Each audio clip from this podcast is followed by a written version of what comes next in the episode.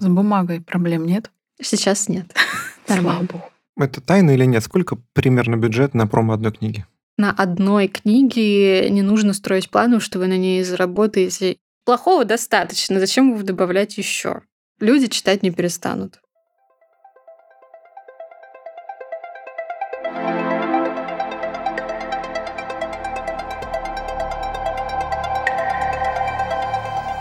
Всем привет! Мы, ведущие подкаста, собрались и разобрались. Владимир и Татьяна Морозовы. В каждом выпуске мы берем интервью у тех, кто знает свое дело лучше других.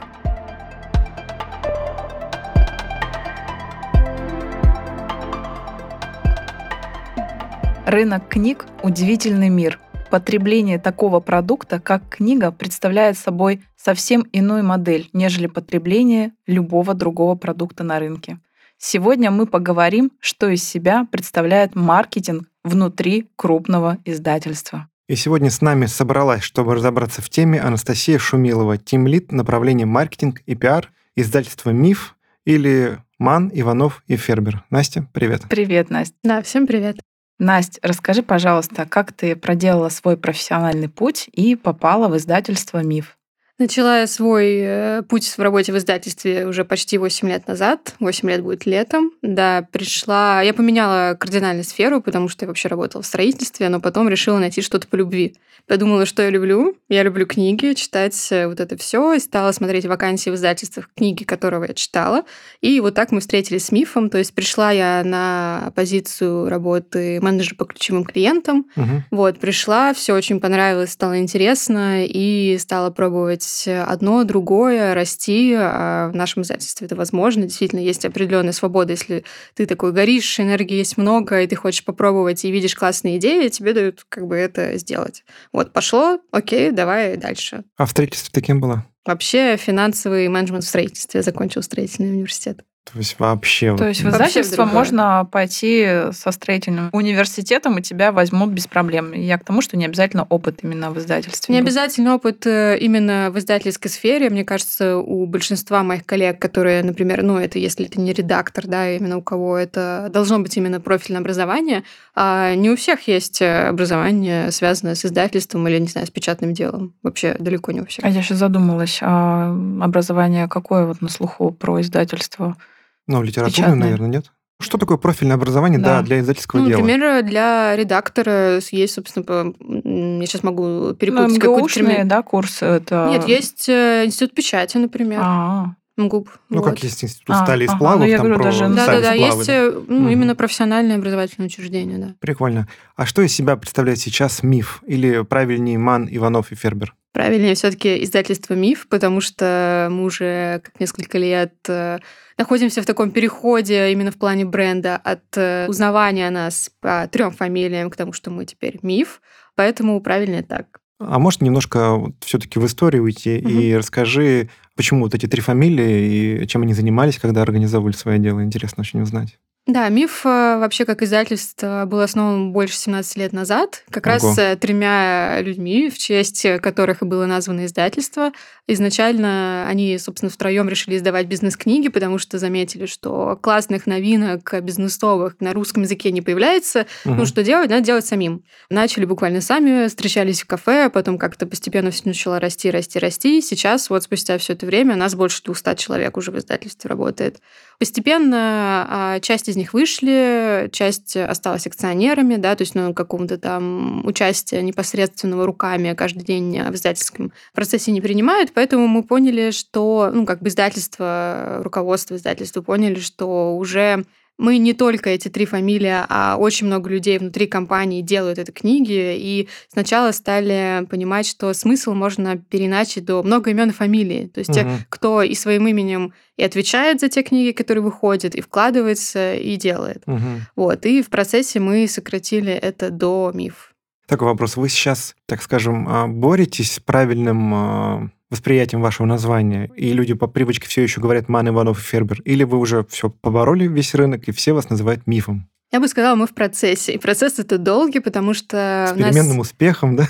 ну, с определенным успехом, да. Мы продолжаем про это рассказывать, показывать, как э, через текстовые какие-то инструменты, да, про описание, про нас, про а, работу с брендом комплексную. Ну, также, например, про визуальные, когда мы начали, например, постепенно на книгах менять логотип. Где раньше у нас тоже было Ман Иванов Фербер, потом да, у нас полный, появился. Угу. Да, то есть с аббревиатурой. И это такой процесс привыкания, постепенно ассоциировать наши книжки с нами, потому угу. что есть смешные ситуации, когда какие-нибудь партнеры или организаторы чего-либо считают, что они зовут два разных издательства на мероприятие. Манона Фербер и издательство «Миф». Вот. И так у нас как-то... И почему-то один не приходит, да? Да, и как-то вот так случается в процессе, что оказывается, а, это же вы. Вот.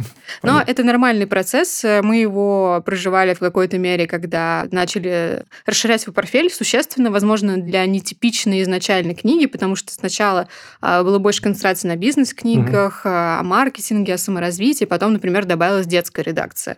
И очень тоже долгое время людям потребовалось привыкать, что вообще-то миф это и про детские книжки тоже. Угу. Вот, там Понятно. еще книги по творчеству, культуре. Сейчас мы уже второй год выпускаем э, прозу, фикшн, книги для молодых взрослых, Young Adult, да, и к этому тоже нужно постепенно приучать, что вот мы и про это тоже. Понятно. Ну что, наш выпуск поможет, я думаю, в У этом. нас недавно был Касперский, у них много продуктов, и он тоже говорил, что... Мы не все... только антивирус. Мы не только антивирус, который все знают. Понимаю его. Перейдем к блоку нашей беседы под названием «Издательское дело как таковое». Настя, давай начнем с издательства как бизнес, да, в целом. Угу. Какие игроки на нем на российском рынке? Топ-5. Ну, это не в порядке значимости, крупности и конкурентности с нами, Просто но, 5, естественно, да. издательская группа «Эксмо». Я бы выделила отдельно «Бомбору», которая угу. очень сильным деловым портфелем, «Альпина Паблишер». У них э, тоже несколько издательств внутри. «Альпина Нонфикшн», «Альпина Проза», АСТ. А есть э, тоже небольшие, например, классные издательства детские, типа «Самоката». Э, вот я бы их, наверное, выделила сейчас. Угу. «Корпус», «Синбад», если говорить про прозу. Прикольно. Ну, вот ты сейчас говоришь про некую специализацию. Правильно я понимаю, что у всех издательств так или иначе она есть? У Бомборы это деловая, да, литература? Ну, деловая литература и саморазвитие, я бы сказала. Угу. Вот. Ну, в целом, у издательств, наверное, есть просто... Э, у всех практически довольно широкий портфель, у многих. Но есть то за то, что их знает. То есть это какая-то вот основная, наверное, часть, которая больше всего известна или видна на uh-huh. рынке. Uh-huh. Вот. Но я приводила наш пример, да, что вот мы известны за бизнес-литературу, маркетинг, многие люди помнят и знают нас за это, вот, но у нас при этом еще там больше 10 других направлений, да, но есть ассоциация определенная. Думаю, да, СТ, Синбад, Корпус известны, например, за счет художественной литературы. У них большинство книг про это, сильный портфель в этом. Вот. Но они молодые игроки. Нет, э, СТ точно нельзя назвать Не, молодым. я понял. Ну, просто я то, что ты рассказываешь, угу. я так воспринимаю, что так или иначе со временем издательства становятся универсалами. Ну, если это есть э, в их стратегии. На самом угу. деле, кто-то можно, например, оставаться и концентрироваться на определенном портфеле. Ну вот, например, корпус все-таки я бы сказала, что он про художку. Угу.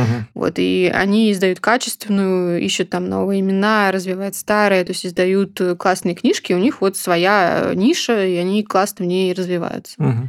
Настя, ты сказала, что у вас есть книги 0 плюс, да, для детей, угу. бизнес, маркетинг, а все-таки основная целевая аудитория это кто? Ну, ваш локомотивная такая аудитория. Ну, я бы расширила, что это люди, которые, ну, не то, что любят читать, это как бы ее характеризовать. В целом мы издаем на широкую аудиторию, да, но это те люди, которые готовы тратить свое время на прочтение, наверное, многих книг. То есть они интересуются саморазвитием. Причем саморазвитием в достаточно широком смысле слова. Как известно, чтение книг способствует развитию кругозора, и тем самым помогает нам находить новые идеи для развития бизнеса. Но вот что делать, когда нет времени на книги и саморазвитие? По статистике мы тратим около 15 часов в неделю на все, что связано с нашим питанием. Походы в магазины, приготовление еды, мытье посуды. Эти дела не вписываются в наше и без того напряженное расписание. Сегодня мы хотели бы порекомендовать вам решение, которое поможет освободить время на те дела, которые вы считаете более важными и интересными. Работу, книги или же саморазвитие. Это сервис по доставке готовых рационов правильного питания на каждый день. Grow Food. Сервис работает по Москве и Питеру. У ребят есть 10 вариантов меню под разные цели и более 500 блюд на вкус каждого. Мы давно привыкли делегировать некоторые бытовые заботы на других, и, к примеру, мы заказываем клининг. Так вот, почему бы не делать то же самое с едой? Делегируйте эти ненужные хлопоты на Grow Food. Они займутся составлением меню, почетом КБЖУ, готовкой и доставкой. Остается только несколькими кликами подобрать тариф меню в удобном приложении и заказать свой индивидуальный рацион. Пришло время начать рационально использовать свои время и силы, питаясь вкусно, полезно и разнообразно. Ну а помимо времени, Grow Food помогает оптимизировать расходы на питание. С ним видно, сколько денег потрачено на еду, ведь все заботы о вашем питании они берут на себя. И еще приятный бонус от нашего подкаста. Скидка 15% на заказ своего рациона по промокоду «Собрались». Ссылку вы найдете в описании к выпуску. Например, наши детские книжки, у нас тоже есть в ней и фикшн, и нон-фикшн, но, например, большая часть портфеля, за которую она знает и любит, наверное, это либо очень такая качественная детская проза, интересная, необычная, и за энциклопедии и познавательные книжки. То есть это, опять же, такое саморазвитие тебя с ребенком. То есть это не та, наверное, книжку, которую ты сунул и говоришь, иди почитай, а ты проводишь вместе, да, вместе с, с ребенком время. Да, ты угу. с ним что-то показываешь. Это такая вау-книжка, с которой тебе самому будет интересно. Это, э, прости, господи, не курочка ряба. Я ничего против нее не имею, но обычно я от своих подруг, молодых мам слышала, что, господи, ну как скучно, я не могу пятый раз ее уже листать, ну все. А наши книжки, у нас есть часто отзывы, что я сам себе купил. У меня еще детей нет, ну такая классная. Вот. Слушай, ну давай в продолжение этой темы. У нас есть вопрос, какую литературу посоветуешь? Ну вот из детской книги что можешь назвать такое, чтобы кто нас слушает? Угу. Молодым мамам, которым надоела курочка ряба, да? И не только И молодым только. мамам. А у нас есть э, для маленьких детей классные книжки про кролика Лапина. То есть это такое очень спокойное чтение перед сном, например. А, есть... Лапина относится к той дорогой клинике на Рублевке, нет? Нет, совершенно. Я просто Лапина слышу, Нет, не относится. Но если хочешь хочется, они могут заказать у нас спецтираж. Вот. А есть э, там про мышку Тильду, это вот если говорить э, про чтение такое спокойное, серийное, то есть это тоже не одна книжка, они есть там новогодние Мышка. Тильда? Да. Давай задай вопрос нет, про, не относится, да, это не, не относится. Вот. А потом, например, есть э, серия вау-книг уже, это такие большие энциклопедии про тело, про рождение. То есть это книги, которые ты открываешь, у тебя наступает вау-эффект, угу. потому что они э, с вырезками, слоями. То есть там все тело человека, например, можно открыть и слоями посмотреть там кровеносную систему, органы, еще что-то. Это ну вот, вот я как мама девочек 10-11 э, лет, одна из них не любит читать, что посоветуешь купить? Я бы посоветовала начать, наверное, как раз вот Лапин Тильда. Можно посмотреть на детские комиксы, кстати. Ага. Я знаю, что многие родители скептически относятся, то, что комикс это не книжка. Вот. Но на самом деле комикс это очень классный формат. Вот есть у нас серия Мили Марго, то есть да, там приключения принцессы, а, там всяких животных, принц потом тоже появляется, но не детского уровня. И в чем плюс, например, почему комикс? Потому что ребенку можно быстро его прочитать. Ага. У него есть при этом ощущение, ну это тоже это полноформатная книжка, твердая обложка, она достаточно толстенькая, и у него появляется чувство достижения. Я прочел целую книжку, да, да, да. и оно достаточно сильно мотивирует читать дальше. Опять же, почитал, почитал, втянулся, да, потом можно уже переходить туда, где картинок поменьше, а текста побольше. Угу. И вот так ребенок и подсаживается. Да, кстати, ты права, я тоже типа, это не книга, что там читать, но, нечего. Да, но, но на нужно. самом деле это вот помогает войти в принципе вот в привычку читать что-то, угу. Класс. вот листать.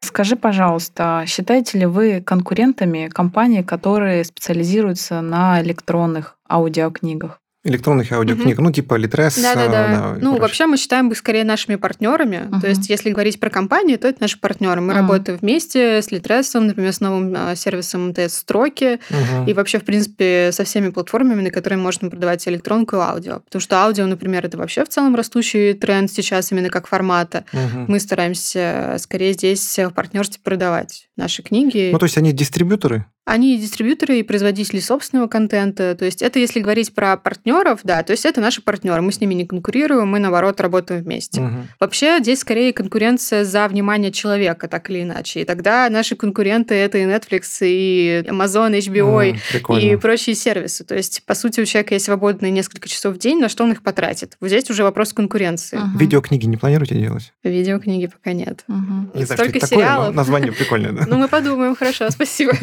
Я думаю, для издательства это очень такой трепетный и щепетильный вопрос, да, уйдут ли вообще у нас книги? Вот как ты считаешь, смогут не ли уйдут. они полностью уйти? Нет, не уйдут. Не и в свое время было очень много споров, когда только появилась электронка, uh электронный формат, что все, сейчас бумага умрет, больше никто не будет читать бумажные книжки. Нет, они а, дошли до определенного паритета и, собственно, растут все.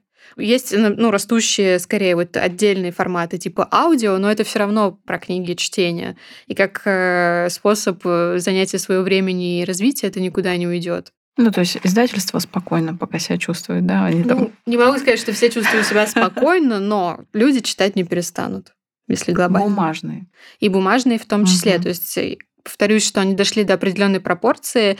И я помню, что несколько лет назад мы вообще проводили исследования в корзине магазина, собственно, у вас он есть, а какие форматы как пересекаются. И, в принципе, видно, что у человека чаще всего он любит определенный формат и покупает только его.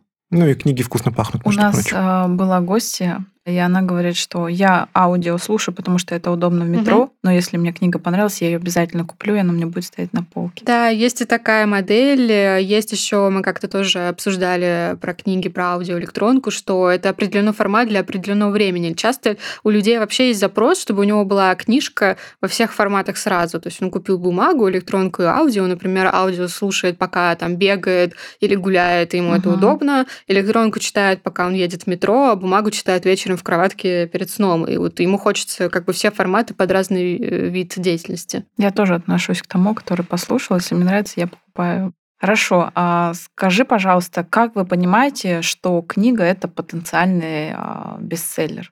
Ну, сначала мы оцениваем этот э, ее потенциал на этапе отбора, потому что ты, ты читаешь много отзывов, ты смотришь рейтинги на Goodreads, Amazon и вообще, где книжка продается, да, понимаешь, какой есть интерес и что про нее говорят. Ты оцениваешь потенциал темы самой, потому что глобально ты же не просто книжку выбираешь, ты выбираешь какую-то тему, которая дополняет твой портфель, и, в принципе, находится ли тема в тренде. Ну, самые такие понятные примеры это, например, про что-то про ЗОЖ, да, там про uh-huh. питание, про спорт, про что-то. А можно перебью? Вот ты говоришь, mm-hmm. что вы оцениваете потенциал темы, да? Оценить потенциал, когда он уже на хайпе, легко. Mm-hmm. Ну, ЗОЖ, хайп, все такое. Есть же такое провидение. Вы есть такое, что вот мы чувствуем, что завтра, ну, условно завтра, mm-hmm. тема, ну, к примеру, не ЗОЖ, да, будет угу. крайне популярна, поэтому вы идете на шаг вперед и издаете такую книгу. Хотелось бы быть провидцем, чтобы реально понимать, когда еще никто не понял, а ты тоже. Но это, кстати, чревато тем, что ты можешь издать книжку на эту тему раньше, чем ее ждет рынок. Mm. То есть вот слишком уходить Тут вперед. риски, да, идут? Да, есть риски, Тонкая что грань. книжка... У нас, я сейчас, к сожалению, не вспомню конкретные примеры, но несколько проектов были такие, что мы издали, она сначала продалась, ну, нормально. Через пару лет все, все читают эту тему, всем надо, а мы начинаем переиздавать. Такое тоже бывает. Поэтому про тему здесь э, есть еще момент, что на западном рынке, условно, где мы ищем да, книжки в оригинале, там тренды часто чуточку уже впереди нас, поэтому как раз мы успеваем ее там забрать к себе, издать, и вот как раз у нас популярность доходит до нужной стадии. Угу. Но это не гарант успеха вообще ни разу. Ну, то есть мы оцениваем тему, мы смотрим, кто автор, вызовет ли он вообще отклик у нас, то есть будет ли ему доверять, потому что это может быть очень популярный какой-то эксперт э, за рубежом, но у нас его никто не знает, и, ну, для нас, короче, это не будет фактором, который работает на популярность. Угу. Вот, поэтому мы оцениваем такую сумму, смотрим, что у нас популярный, какой есть запрос, это обычно видно тоже и по соцсетям, и по тому, про что пишут СМИ, да, вот есть какой-то интерес, то есть здесь э, скорее вопрос успеть. А можно еще вопрос, Настя, скажи, пожалуйста, ты приходишь в книжные магазины и видишь э, популярную литературу. Угу. Все-таки это действительно популярно, либо это те, кто заплатил деньги за эту ну, полку? то есть это работа мерчендайзера, да, угу. имеется в виду. Здесь... Стоит ли верить угу. этим полкам? Ну, стоит на них обращать внимание. Это на самом деле интересно. И как просто для читателя, и как для тех, кто работает в сфере. Ты приходишь в магазин и правда смотришь, что люди покупают. Я точно могу сказать, что это не сформировано на 100% э, какой-то денежной истории, не подкреплено. Магазины не будут выкладывать просто за деньги Это может быть какие-то отдельные промо-выкладки, да, там с специальным стендом красивым, с плакатиком, еще что-то возможно. Но вот эти топ-10 магазина — это обычно честная история по продажам сформированная. Понятно, спасибо. Вот. Но надо понимать, что тоже у магазина есть своя целевая аудитория, которая туда ходит и привыкла там покупать. Угу. Вот. А онлайн э, и офлайн магазины у них часто не сильно пересекается топ. Это правда. Вот, потому что... Полки совершенно иначе выглядят. Да, да. И часто в офлайн магазинах например, э, если вот она и в онлайне, и офлайне, то есть это стопроцентный бестселлер, значит, что э, в офлайн скорее приходит, например, позднее такое меньшинство или позднее большинство. Угу. То есть если она уже и в офлайне хорошо продается, значит, книжка точно огонь. Ну, мы подвели к следующему вопросу. Скажи, из чего состоит промо-компания книги? Бестселлера. Угу. Потенциального, пока еще не бестселлер. Ну, например, как работаем мы? У нас э, вот мы все эти книжки хорошие отобрали, то есть мы за свой портфель отвечаем, и мы им горды. Реально у нас каждая встреча, э, когда мы смотрим, что у нас там выходит в следующий месяц, нам присылают, например, на следующий год сформировать портфель, mm-hmm. ты такой, божечки, когда найти время все это прочитать? И после этого есть равно градация в соответствии с потенциалом, да, есть там книжки, на которые у нас большие ставки, есть там, на которые поменьше, и которые там еще, например, меньше. Но это не про качество и насколько книга хороша, а просто именно потенциал потенциал какой-то продаж и сколько усилий нужно будет сделать. Это зависит еще от широты темы, например. Угу. И потом мы прорабатываем план промо. То есть есть еще книги, которые нам, например, а, важно запустить под, э, не знаю, перезапуск направления. Так у нас, например, было с книжкой «Клуб убийств по четвергам», которую мы запускали, и вместе с ней она была таким стартовым флагманом а, перезапуска направления прозы. Угу. Понятно, что мы уделяли ей, там, например, максимум. После этого мы со всеми командами прорабатываем план, какой-то первоначальный. Есть регулярные вещи, есть какие-то спецпроекты, которые мы делаем. У нас многоканальная промо, естественно, это от перформанса до всех видов соцсетей, там э, блогеры, инфлюенсеры, СМИ, а мы используем свой сайт. У нас очень сильные, например, рассылки собственные внутренние. Ну, вот, то, есть email-маркетинг, да? Email-маркетинг, угу. да. У нас там он премирован всем на свете. Угу. То есть, в принципе, мы используем все каналы, исходя из этого уже смотрим, с какой частотой мы показываем книгу, в каком виде. Где-то, например, это может быть там постподборкой, где-то это будет, не знаю, фокусная книга месяца. И уже угу. распределяем ставки, исходя из вот сколько книг у нас выходит месяц и какие планы у нас конкретные, какого размера тираж, например.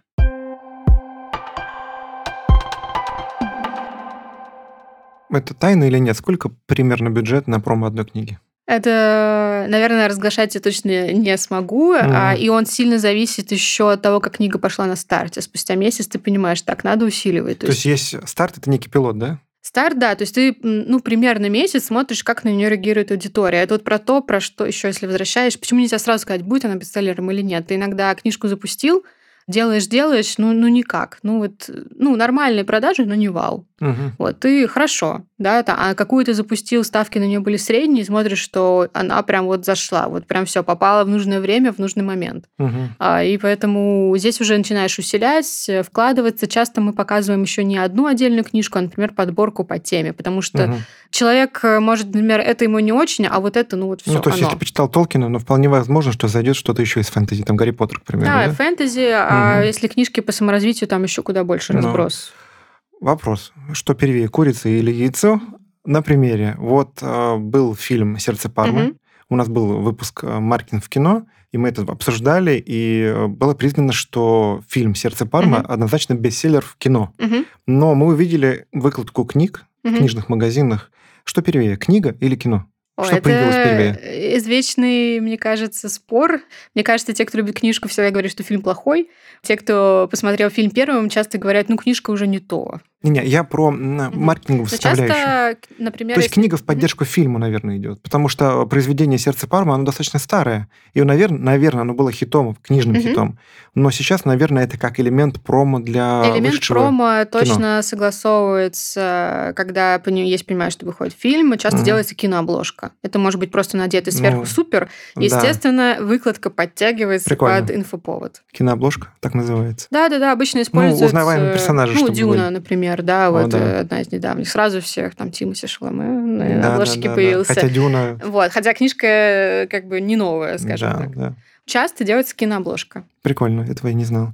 Что из себя представляет ваше маркетинговое подразделение? Ну, Какого как рода я... специалисты у вас работают? Да, это то, что я сказала насчет многоканального промо и маркетинга. Это, естественно, завязано на командах. То угу. есть у нас больше Даже сейчас, наверное, всех не пересчитаю, кто задействован, но больше ну, 30 человек. я уже слышал. И не один. А, да, Окей, как направление. Команда, да. получается, угу. email-маркетинга, у нас есть команда соцсетей, есть SMM. команда угу. перформанса, есть Digital. команда сайта, которая занимается всем визуальным наполнением, угу. акциями, не акциями. Есть команда, которая работает с партнерами.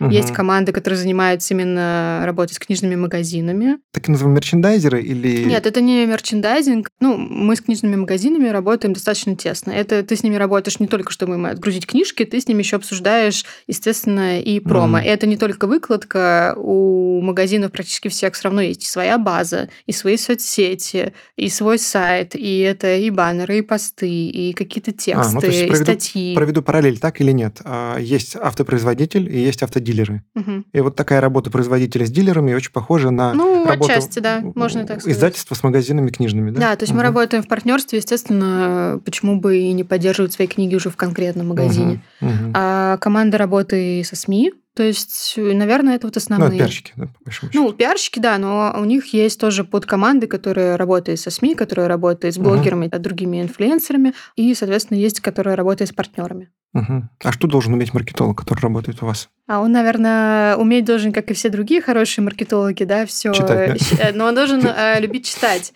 Здесь я бы сказала важная особенность. Мне кажется, она не только для книг работает, но в том числе ты должен находить то, за что эту книжку полюбит кто-то другой. Не основываться только на своем личном вкусе. Потому а что... это вообще ошибка маркетолога, основываться только на свой вкус или собственное Да, видение, то есть здесь да. нужно выходить за рамки и даже понимать, что ну, у любой книги она относится к какому-то... У нас мы их можем раскладывать по пирамиде. Да? Есть, mm. например, базовая тема, это вот самое большинство, там будет очень понятно написано и очень просто. И есть там, соответственно, средний этап, когда люди уже что-то на эту тему почитали, им уже что-то интересное, они такие не новички, да, но все равно они там не ядерную физику условно по этой теме mm-hmm. читают. И есть прям такое верхнее большинство, самая маленькая аудитория, которая глубоко в теме, они все сами отредактировать книжку могут. И они обычно самые придирчивые. То есть вот они, ну, правда, ты понимаешь, что та связь обратная, которую они тебе дадут, она реально ценная, надо это обратить вот, внимание. Это из области критики, выбор критиков, да, это из этой серии, да? Ну, даже выбор критиков, либо просто, не знаю, вот мы издавали книжки по научпопу, и нам периодически приходила какая-нибудь обратная связь, что там что-нибудь не так написали, или там что-то не так перевели, и ты понимаешь, что вообще, ну, мы, в принципе, у нас здесь даже отдельная там почта, которую, она не для галочки, ее разбирают, где там есть все обратные какие-то угу. пожелания или еще угу. что-то заметили, но здесь ты понимаешь, да, я, получается, для той аудитории, которая все идеально знает, написала как-то не так, надо исправить вообще-то. Ну, а если тираж большой? И ну, заметили ну, хорошую такую ошибку. Ну, если что делать? Такое иногда случается, мы в следующем тираже и будем исправлять, и в электронной версии исправим сразу же. А угу. то, то, что отпечатали, так и будет. Ну, да? то, что отпечатали, здесь есть разного типа ошибки. Если это там какая-то опечатка где-то на странице, это глобально не влияет на нее всю, то, скорее всего, отзывать тираж это просто нецелесообразно. Если, а если например... смысловое несоответствие какое-то? Ну, здесь вот вопрос, влияет ли это на восприятие книжки целиком. Например, угу. если это ну, какой-то типографский брак, не знаю, там картинки поехали, то мы изымаем тираж. Если это какая-то прям очень-очень существенная ошибка, это случается, мне кажется, не знаю, раз в сколько лет, то мы тоже можем его изъять. Это как такая некая отзывная компания, а если я уже купил книгу, и у меня там картинки поехали, я должен, мы можем я должен куда-то обмен... принести Мы ее? можем обменять, либо дать, например, какой-то промокод, который будет утешительным, какой-то, да, да, ну, естественно, весомый, чтобы вы купили себе угу. другую книжку, чтобы просто не было грустно от взаимодействия. Ну, то есть мы признаем свои ошибки, если нам мы находим, мы об этом пишем у себя, опять же, какой-нибудь пост, что вот тут так вышло, если что, обращайтесь вот сюда, пишите сюда, мы сделаем то и то, чтобы люди были в курсе, что они как бы не были брошенными. Угу, угу. Вернусь к бюджету. Мы, когда обсуждали ваше подразделение, угу. я понял, какие специалисты. Вот представьте ваш бюджет, ну, пирог, да, угу. маркетинг-сплит. Можешь по процентам разбить digital, сколько занимает у вас денег, сколько денег занимает email-маркетинг, сколько денег на, ну, пиар, не знаю, наверное, без денег, ну, плюс-минус. Ну, это штатные специалисты, поэтому да. я бы здесь не выделяла это, э, скорее тогда мы обсуждаем уже зарплаты. Не-не, вот, я не про есть... зарплаты, я угу. говорю про вот, вы готовите промо-компании, угу. вот в этом, в этом сплите на куда больше в процентах тратите, куда меньше. Сложно разделить, потому что здесь есть штатные специалисты, performance он идет отдельно, и там скорее мы занимаемся промо. Ну, штаты не, не только... читаем, повторяю, не ну, читаем. да, не только книг, но еще у нас есть курсы, и мы показываем часто их вместе, потому что mm. есть курсы плюс книги, да, и здесь я бы не разделяла. Есть, например, какие-то а, промо-компании, которые у нас на сайте со скидками, там мы тоже показываем. Мы это, в принципе, никогда не заворачиваем как просто «смотрите, у нас 50% идите». У нас это все время какая-то тематика, то есть, угу. которую мы делаем, и скорее от темы мы уже там, есть при этом какое-то спецпредложение. У нас есть какие-то там тесты, игры, еще что-то, и мы привлекаем через это. Поэтому здесь э, очень сложно сейчас отделить именно это на книги. Но, наверное, перформанс э, меньше, чем все остальное. Меньшая часть. То есть интернет меньшая часть. Да, потому что у нас э, много завязано именно на... Ну, в чем мы сильны? У нас классные книжки с классным контентом. И угу. вот за счет контента очень большая часть Контент нашего рулит. да, промо и строится. То есть и email рассылки, которые у нас, угу. наверное, один из самых продающих инструментов. Вот, вот это я хотел услышать. А, ну и, наверное, поддержка есть и офлайн инструментами, нет? Оффлайн, Или вы не увлекаетесь этим? Оффлайн меньше. Мы не очень любим какую-то коммерческую историю. То есть, опять же, сила контента, и мы показываем... У нас э, скорее за счет наших отношений, которые мы устраиваем с нашими партнерами, в долгу. Долго угу. и в долгу. То есть, чтобы угу. они были в курсе, что у нас выходит, почему эта книжка нужна их магазинам. Мы никогда не запихиваем то, что никому, ну, как бы конкретно им, например, нерелевантно. То есть, угу. у нас есть одна книга, и у нас нет такой цели, чтобы она была вот прям везде, если при этом она, например, ну, не подходит той аудиторию, которая ходит в этот магазин. Угу. Ну, это будет просто нецелесообразно, и продаж, например, никаких не принесет. Есть абсолютные бестселлеры, которые со временем мы вывели. Там, например, это книга «Выбор» Эдди Теггер. Угу. Вот, то есть это книга и в офлайне, и в онлайне. Себя чувствует замечательно. Угу. Уже сама себя продает. Ну, уже сама, да. Она уже на таком уровне, что ее уже хотят все. Хорошо, такой вопрос. Вы занимаетесь продвижением собственного бренда? Да, да, естественно. Каким образом, расскажите? А, через книги или как-то И через компания? книги, и через э, интервью, через то, как мы рассказываем про то, как мы работаем, как мы отбираем, через э, какие-то брендовые истории с нашими авторами, например. У нас было несколько онлайн-интервью, например, которые мы проводили в открытую. То есть у нас через партнерство с какими-то сторонними площадками, где мы рассказываем. У нас, например, э, мы работаем с регионами вообще через офлайн мероприятия. Угу. То есть мы приезжаем туда с нашим мероприятием, с продажей книг, и таким образом вообще знакомим, что, в принципе, мы есть. И от э, такого первого отклика в стиле «Кто вы? Что за издательство? А вы вообще откуда?» мы приходим к тому, что нас там уже зовут. Вы приезжайте к нам в город или приезжайте к нам еще раз. То есть есть такой инструмент. А такой вопрос. Для вашего бренда «Миф» угу. Какая аудитория более важная, B2B или B2C? Ну, больше мы работаем с B2C, но важно и та, и та. У нас, например, есть отдельные корпоративные продукты, как электронная библиотека для компаний, спецтиражи, да, да, то есть, такое. в принципе, пополнение офлайн библиотек компаний. То есть это достаточно серьезный сегмент, с которым мы работаем. А нет такого, что вот вышел какой-то бестселлер, да? Угу. Это предполагаю. Угу. Мне, в принципе, все равно, кто напечатал. Вам не все равно. Угу. Бывает такое, что два издательства напечатали одну и ту же книгу? Нет, это невозможная ситуация, потому вот, что да, правообладатель вот. продает тебе права Тогда на книгу. вопрос, зачем продвигать э, на аудиторию B2C вас как бренд, если он покупает книгу, ему все равно, что там написано? Бомбора, миф или еще что-то Изначально, да, но люди часто... Вот есть у них любимое издательство, они начинают ему доверять. Ну, это условно, как у тебя, да. Да, фигню не напечатает. Mm-hmm. Или я хочу что-то почитать, что-то не знаю, на какую конкретную тему, пойду посмотрю, что у них нового. То есть это очень большая mm-hmm. категория людей, которые вот, следят вот за новинками конкретного издательства. Может быть, не одного, у них есть там два-три любимых. Например, художку у этих люблю, а у этих люблю книги по саморазвитию. Ну, там традиционная качественная полиграфия, нормального размера да. кегли, вот эти все. Это, вот. кстати, тоже часто обратная связь э, о любви к нам, конкретно по причине, потому что у вас твердые обложки, белая бумага, листе внутри. Продукт. Да, вот нам просто вот иду и покупаю. Там, не знаю, красочные какие-то иллюстрации в детских книжках, или я знаю, что у Мифа люблю вот эти книжки, потому что у них вот эти вау-энциклопедии, у никого больше таких нет.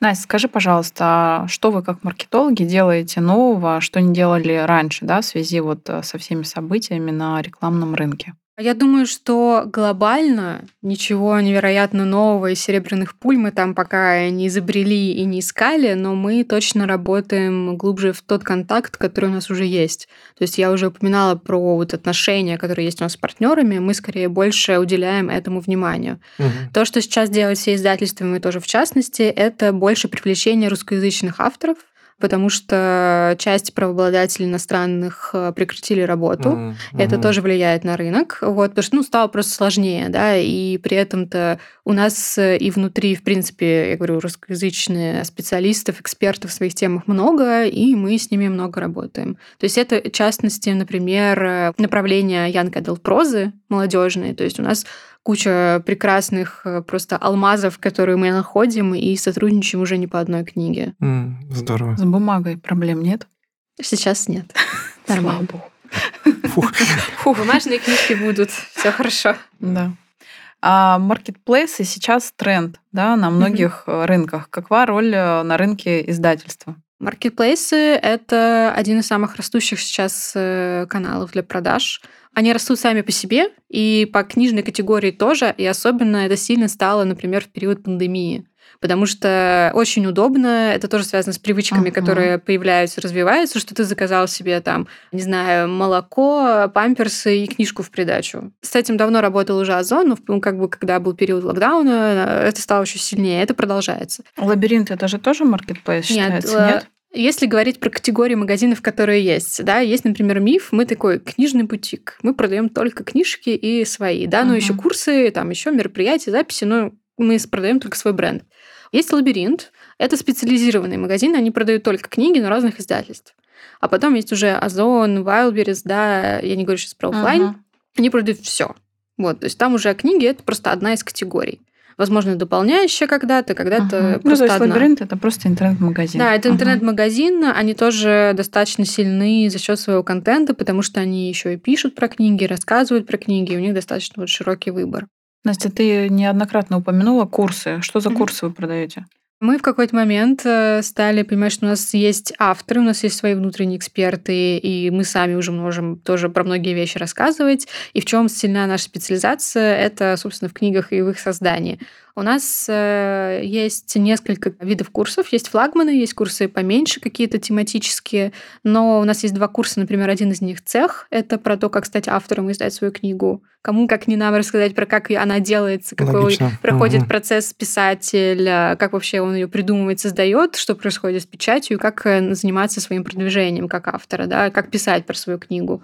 У нас есть э, курсы, которые можно отнести к софт-скиллам, то есть это больше курсы про психологию, потому что мы сильны как раз в издании книг про саморазвитие, психологию и вот этой все темы. И, соответственно, наши авторы выступают зачастую экспертами. Плюс мы привлекаем психологов, которые помогают э, это тоже все раскладывать. Например, э, курс там про эмоциональную смелость у нас была, там курс про вину, курс про отношения у нас был. Вот. И а сейчас... как он происходит, этот курс? Аудио, видео или на книге? Что вообще? Вот я покупаю курс, как я его потребляю? У нас э, полноценные курсы, то есть это не какое-то приложение книжки, это вообще отдельный продукт. Э, есть разного типа, но в основном есть, когда там есть и рассылка, есть какие-то лонгриды, которые ты читаешь, ну, есть онлайн, там карточки. Правильно? Да, онлайн. Угу. Есть Ходить э, живые вебинары, угу. которые а, проводятся угу. по определенному расписанию. Их, например, может быть в каком-то курсе больше, в каком-то меньше. Есть там и рассылка, и почитать, угу. и есть, например, тесты, есть раздаточные материалы, то есть вот все-все-все вокруг этого. Есть, например, курсы, в которые включена консультация психолога. Вот, ну, uh-huh. разный уровень uh-huh. поддержки, который uh-huh. есть. Мы с тобой за кадром поговорили, да, у меня mm есть э, цель э, написать книгу совместно с психологом mm про психологию и стиль. Я думаю, что и у наших слушателей есть тоже такие порывы, mm да, написать книгу. Можешь дать какой-то такой совет, э, советы, mm что вообще нужно для этого? Там раз, два, три, четыре, пять, основные. Кроме mm-hmm. ссылки на курс цех. Ну да. Ну, вообще, хороший тон. Нужно разобраться, что у вас есть на данный момент. Вот есть только идея, что я просто хочу написать книгу вот на такую тему, или уже есть какой-то собранный материал. Даже если есть просто тема, нужно понимать, ну, на чем вы основываетесь, э, что у вас есть из материалов, даже которые пока в голове. Например, вы, в принципе, профессионал в этой... Ну, давайте возьмем психолога, например. Он специализируется на, не знаю, терапии пар да, понимает, что уже накопил много экспертности, у него там есть образование и все. Он такой, хорошо. Он смотрит, ну, вообще хорошо бы посмотреть, а что уже есть на рынке, а про что люди хотят почитать, совпадает ли это с тем, что я могу рассказать. Хорошо, совпало, классно, таких книжек мало. Не нужно заморачиваться с названием. Это вообще дело, до которого вы дойдете потом вместе с редактором, вам помогут. А нужно написать хотя бы какое-то примерное оглавление, что я пойду вот так, такими блоками расскажу. Если есть, например, возможность первую главу, вообще собрать все какие-то, не знаю, вот у меня есть первая глава, оглавление, вот короткое описание, да, про что будет моя книжка, понимание, для кого я пишу, можно выделить, что вот я понимаю, что у меня такая целевая аудитория, и дополнить, например, всеми материалами, которые есть еще. Например, я смогу написать там обезличенные да, примеры сеансов с парами. Например, у нас такая книга есть Сью Джонсон «Обними меня крепче». Вот большая часть ее книжки — это вот прям расшифровки того, как она общается с парами, конкретные примеры. Вы понимаете, что у вас тоже такое может Живые быть. кейсы, да? Да, угу. такой я дополню еще вот кейсами, у меня на каждую там главу есть по 5 кейсов, ну или еще что-то. И это такой необходимый минимум, который желательно, естественно, надо оформить в какой-то документ и отправить в издательство. Вы тоже там пообщаетесь потом с редактором, например, что-то поменяете местами, дополните, еще что-то. При этом еще точно нужно понимать, готовы ли вы вписаться в этот проект, есть ли у вас на это время, потому что иногда идея есть, а времени потом, ну, не находится, да, вот, ну, плотный рабочий график, и начинается такая фрустрация, что я не успеваю, не могу, вроде писать хочу, но нету. Это тоже нужно заложить, что написать книгу — это достаточно трудозатратный такой процесс. А есть ли понимание помимо времени еще и финансирования? Сколько нужно вложиться в эту книгу? Ну, если, например, издательство берет вашу книгу, ему нравится изначально идея, и вы все договорились, угу. тексты подходят, все пишете, то с вашей стороны нет каких-то прямых финансовых затрат. То есть, в принципе, издательство берет все на себя. Здорово. А как потом со стульями что делать будем? Мне непонятно. Ну, вот они напечатали э, тираж. роялти, то есть определенный процесс, который в контракте закладывается, сколько с каждого проданного экземпляра книги, оговаривается отдельно бумажный формат, отдельно электронный, отдельно аудио, будет какой-то А можно вот от до, ну, для понимания? Э, не скажу. Ну, это коммерческое Ну, может быть 50%? Нет. 10% может быть? Э, ну, возможно. Я слышала, что мало авторам перепадает мало. Ну, глобально э, на одной книге не нужно строить планов, что вы на ней заработаете и озолотитесь. Вы только, вы только строите свой личный Вывод бренд такой, таким образом, да? Написав одну книгу, миллионером не станешь. Да, да. Написав 10 книг. Семен Семенович. Есть профессиональные Есть писатели, которые действительно зарабатывают книгами, но это серии. То есть это много книг, и суммарно они будут давать какое-то там... Ну, Дарья Донцова, например. Ну, да, Конечно. вы же понимаете, почему Дарья Донцова написала столько книг, а не две? Ну, понятно. Теперь. Все теперь я знаю. Бизнес, бизнес. Это так и есть. Ну, возможно, если при этом а, у вас есть уже достаточно большой накопленный социальный капитал, не знаю, у вас ну, там... то есть, если у тебя личный сильный бренд, да. то роялти в твою сторону может быть увеличен. Ну, есть вопрос переговоров насчет роялти, и есть просто количество книг, которые может продаться. Все Это очень большая разница. Две тысячи или сто тысяч. Угу. Ну, простая математика. Ну да. У нас, кстати, была гостья из Космос Групп, Угу. И она прочитала это, книжку. Это сеть отелей? Да, сеть угу. отелей. Э, Мемуары гейши угу. на английском. Угу. А в русском нет ее. Угу. И она выкупила права, угу. перевела, и вот, пожалуйста. То есть она не писала, просто перевела книгу. Не профессиональный переводчик, но единственная на российском рынке книга «Мемуары гейши» — это угу. за переводом Оксана Ребрик, нашего гостя. Такой вариант тоже есть. Как это происходит обычно? Правообладателю за права, которые ты покупаешь на определенное количество лет, это там 3-5 лет, например, ты платишь какую-то фиксированную сумму, то есть аванс, и потом платишь также роялти за каждый Очень проданный интересно. экземпляр. Интересно. То есть здесь как бы, ну, если хочется, да, можно. Получается, ты говорила, что издательство, если одно, то второе не может напечатать, да? Нет. Но права. оказывается, они напечатали, она их выкупила и права напечатала должны были... Нет, она их права... выкупила для нашего рынка, скорее всего. Да, да, да, да. права продаются на определенную страну. Угу. То есть вы в определенной стране или, например, на там таком-то языке, вот вы покупаете права. Ну, грубо говоря, миф уже бы не смог выкупить у Нет. АСТ. Вот. Пока а... не кончатся права. После этого либо права продляются, угу. либо они становятся свободными, и любой другой может их купить. Угу. Хорошо.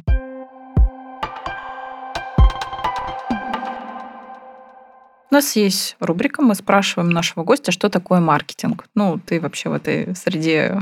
Ты, ты вряд ли разбираешься да, в этом, да, да, да. но все таки скажи. Своими словами. Ну, мне кажется, здесь э, это способность понимать, для кого и что ты делаешь, да, вот какой-то продукт, книгу в нашем случае, и э, вот отбросив при этом личную вкусовщину. То есть ты должен понимать, кому, зачем и, соответственно, как этот человек найти. Слушай, классное такое словосочетание личная вкусовщина. Мне прям очень понравилось. Надо ну, ее надо отбрасывать. Ее отбрасывать, да, да, да, да. Ну, это, кстати, очень применимо даже в моей сфере. Есть у нас еще рубрика «Совет с пользой». Скажи, пожалуйста, какой у тебя жизненный принцип? Это такой сложный вопрос, но я подумала и вспомнила сразу про то, когда нас с какой-то статьи, которую мы публиковали у себя в блоге на сайте, это, кстати, еще один из наших каналов, угу. промо, а, мы писали про разные советы читателям, и я подумала, что здесь э, все в основе лежит, наверное, дело через э, отношения с любовью. Но это не про романтическую любовь, не про что-то вот такое миленькое и вот это все, а про то, что ты находишь вот даже в маркетинге, да, и выпускаешь книжку, которая тебе, ну, например, вот тебе она лично вообще не нравится, да, что с ней делать? Но пока ты не найдешь, за что ее можно полюбить, либо кто-то ее там полюбит, для кого она, ты не сможешь с ней ничего сделать. И это вот больше про рабочую ситуацию, что нужно найти, да, за что ее ты полюбишь, как бы поймешь, что вот эта книжка поможет, вот, не знаю, молодым мамам, которые там сейчас в стрессе. Ты понимаешь, ну, блин, ну, классная, да. Ну, как ты... я не люблю, но это я не люблю, польза, да? Или там, не знаю, книги по рукоделию, например, вот лично я к ним никак не отношусь. Но мы выпускаем книги классные там по вязанию. Я понимаю, что мне она, ну, вообще никак. Но я понимаю, блин, а вот фанату там вязания, вот там, то, я не знаю, бабушке какой-то, не знаю, маме подарок, да, будет офигенный. И я как бы через вот такой процесс, как ее полюбить и кто ее сможет полюбить, смогу и показать ее нужной аудитории, да, и мне будет хорошо, им хорошо. Мгм. И про такое, если уже про жизнь говорить, да, то что это скорее это должно быть первым отношением, я не знаю, там, ты наступил кому-нибудь на ногу. ну, Делай это с любовью. ну, нет, не с любовью, а в плане, что загодя не считать кого-то там ужасным или, не знаю, знаете, как вот в метро наступит на ногу, что скорее вот так на тебя посмотрят криво и пойдут дальше. Ну, можно просто извиниться и как бы пойти дальше. Очень путано объяснила, но смысл про такого... Ну, то есть не относиться к людям с заведомым минусом, да, не заранее. добавлять Да. Плохого в жизнь, Это когда можно этого не Сразу же делать. вспоминает, сынок, я тебе на ногу наступила, извини. Ничего, ничего, бабусь, я тебе уже на спину плюнул, да? Мгм. Ну, вот да, то есть, как бы, мне кажется, вообще в текущей реальности, короче, плохого достаточно. Зачем его добавлять еще? Согласна. Я скорее про это. Хорошо, что заряжает энергия, что вдохновляет? А если про работу, то я уже говорила где-то в начале, что когда нам присылают план выхода там, на следующий год или на месяц, вот что заряжает, когда ты открываешь и такой думаешь, вау. То есть ты думаешь, и вот это хочется почитать, и вот это, и вот это, и такой вот, а это я пойду, а я знаю кому, и пойду расскажу, и ты начинаешь такое, Сколько как же сам. пользы от меня исходит, да, для Ну, этого мира, да? польза, либо иногда это какие-то книжки же для эскапизма в том числе, но Мгм. это не про пользу, а ты понимаешь, что вот у тебя матч с тем, что ты работаешь, либо ты можешь его создать. Мгм. Да, и, и ты такой становишься сам по себе амбассадор бренда. Мгм. И вот это Ну, очень заряжает, когда ты понимаешь, что ты действительно классные вещи у вас выходят, и ты их показываешь, тебе самому приятно. То есть и мы сами дарим наши же книжки там своим там, друзьям еще что-то. У нас там вот это Ну, все. прикольно, когда продукт, который Это очень выпускаешь, ты готов дарить. Да. Да, или когда ты там очень четко угадал, кому она нужна, и ты видишь, что люди, они же нам тоже часто пишут в обратку и в обратную связь, и они говорят, что там эта книжка, я помню, девушка писала, что там ее практически жизнь спасла. Ну, там была очень длинная история, но там, правда, такая грустная, с депрессией и прочим. Вот у нее книги ей помогли, М. и она искренне написала спасибо, что вот в нужный момент я ее нашла. М, Ну, И здорово. ты понимаешь, что ты действительно вот этот весь путь от издать до показать ее, найти ее, чтобы она увидела, что она есть, прошел, и ты такой, ну, не зря работаю. Ну да, да. Сколько в месяц книг читаешь? Ой, зависит от месяца и зависит от степени глубины прочтения. Тогда самое большое количество книг, прочитанное за месяц. Ой, наверное, это было с последнего времени книг 6, но я не считаю, что я читала, например, пролистала, чтобы знать, о чем именно. Прочитала 30%, прочитала там половину, чтобы понимать. То есть я вот это я не считаю полностью. Наверное, ну, за прошлый год в месяц было какой-то в 6 в каком-то месяце. Но иногда бывает и больше. Много. Посоветуй литературу нашим слушателям. Ты уже рекомендовала, что Мгм. еще вот, что сама читаешь, что понравилось и рекомендуешь? Не обязательно по работе. Ну, я бы посоветовала то, что Не упоминала обязательно выбор. по работе. Меня все книги по работе. Не, ну я имею в виду не про маркетинг, не вот это Да, вот да, вся- Естественно, да. про миф. Давайте, да, про маркетинг. Это у нас много книг э, классных. Я думаю, что за них нас и знают, поэтому не буду. А, А. давай вот, кстати, какую классную книгу по маркетингу? А, у нас выходила «Заразительный», а, например, книжка. И из э, таких книг по маркетингу и бизнесу вот хотела сказать про эстетический интеллект. У нас выходила книга Полин Браун, такая желтая у нее такого. обложка. Мгм. А, Очень классная книжка про такой аспект, который все часто забивают, э, забира- ну и забивают, и забывают, про эстетику, да, про то, что это не только что вещь была какая-то красивая, которую ты выпускаешь, хотя, опять же, есть исследование, что условно эстетически приятными вещами пользуются чаще. Мгм. Вот, это про тот аспект, который помогает и продавать продукты. Это написано Полин Браун, которая 25 лет руководила, она была в совете директоров Vuitton и вот этого всего концерна. М, И, какие люди. соответственно, Мгм. это очень много в люксе, да, почему, например, что-то покупают продукты там и там качественные, но упаковка, например, решает. И это про те ассоциации, которые рождаются у человека с образом жизни, и про то, какой образ у него рисуется, если он, не знаю, девушка купит эту помаду, да, вот она ощущает, что вот я там, не знаю, витрина оформлена в стиле какому-то бунтарством, вот она приобщается к этому, да, то есть это про именно эстетический элемент, который в бизнесе не только в люксе, не только в косметике, очевидных нишах очень может помогать продажам и формированию бренда. Ну да, ДНК очень важен, да, посыл. То, да, что и в книге она рассказывает как про применение именно в бизнесе, в работе. Она рассказывает про очень интересные конкретные кейсы, про то, как кто-то себя позиционирует, как это в итоге работает э, на бренд, и про то, как развивать у себя эстетический интеллект. Спасибо. Ссылочку приложим на книгу. От тебя ждем книгу. Э, да, потом что? вторую я бы посоветовала книги Рэя Далио. Э, Очень, э, он глава известного и очень старого инвестфонда. У него есть книга «Принципы жизни работа». Это, собственно, книга про его жизненный путь. И очень интересно, ну, и действительно поучительно в каких-то моментах, в каких-то просто интересно с точки зрения его личности. И недавно у него вышла книжка «Принцип изменения мирового порядка» про мировые державы, те, у которых в свое время их валюта была резервной. Собственно, про взлеты и падения какой-либо державы. М, вот Интересно. про ее Мгм. крах и про какие есть одинаковые системные вещи, можно среди них всех заметить и посмотреть, какие циклы существуют в этом. Мгм. Приложим. Да, тоже нам еще не рекомендовали. Мгм. Да, Спасибо. и последняя, наверное, книга, которую я уже сегодня, по-моему, неоднократно упоминала, это книга «Выбор» и «Дар». Это следующая книга Эдит Эггер. Мгм. А Эдит, она пережила Великую Отечественную войну в концлагере, и э, после этого она там эмигрировала в Америку без всего, и, в общем-то, прожила путь без В знания... Питере нам советовали. Не она. Нет, не она, да. Да, без знания яз- языка и вообще вот эта вся тяжелая. То есть как бы на ее жизнь выпало достаточно жизненных событий. И вообще спасибо, что она это все преодолела. И э, в чем интерес? Она рассказывает свою историю в первой и второй книжке, во второй уже история занимает меньше. Она после этого стала психотерапевтом.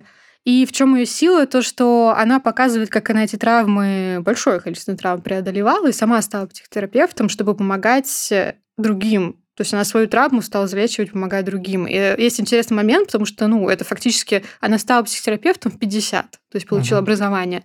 И когда она училась, она очень на этот счет волновалась и спрашивала там профессора, ну вот, я закончу, а стоит ли мне вообще идти, там мне 50 будет, он такой, 50 вам будет все равно. И у нее очень богатая практика, и там очень много во второй книжке, особенно примеров про кейсы конкретных людей.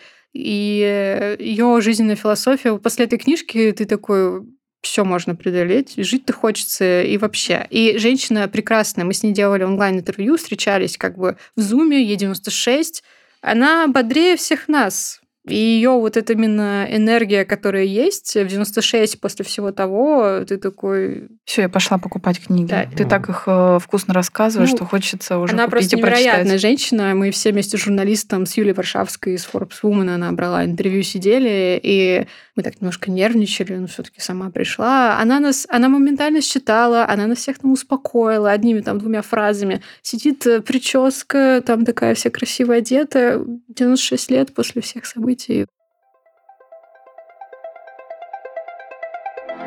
Ну что ж, друзья, на этом на сегодня все. Настя, спасибо тебе огромное, что пришла сегодня к нам, собралась вместе с нами, чтобы разобраться в этой классной теме. Я точно ее переименую, она не будет называться «Маркетинг в издательском бизнесе». Да. Тема была гораздо шире. Спасибо, да, очень интересно. Давайте напоследок вспомним, что сказал английский писатель Чарльз Диккенс. Из всех изобретений и открытий в науке и искусствах, из всех великих последствий удивительного развития техники на первом месте стоит книгопечатание.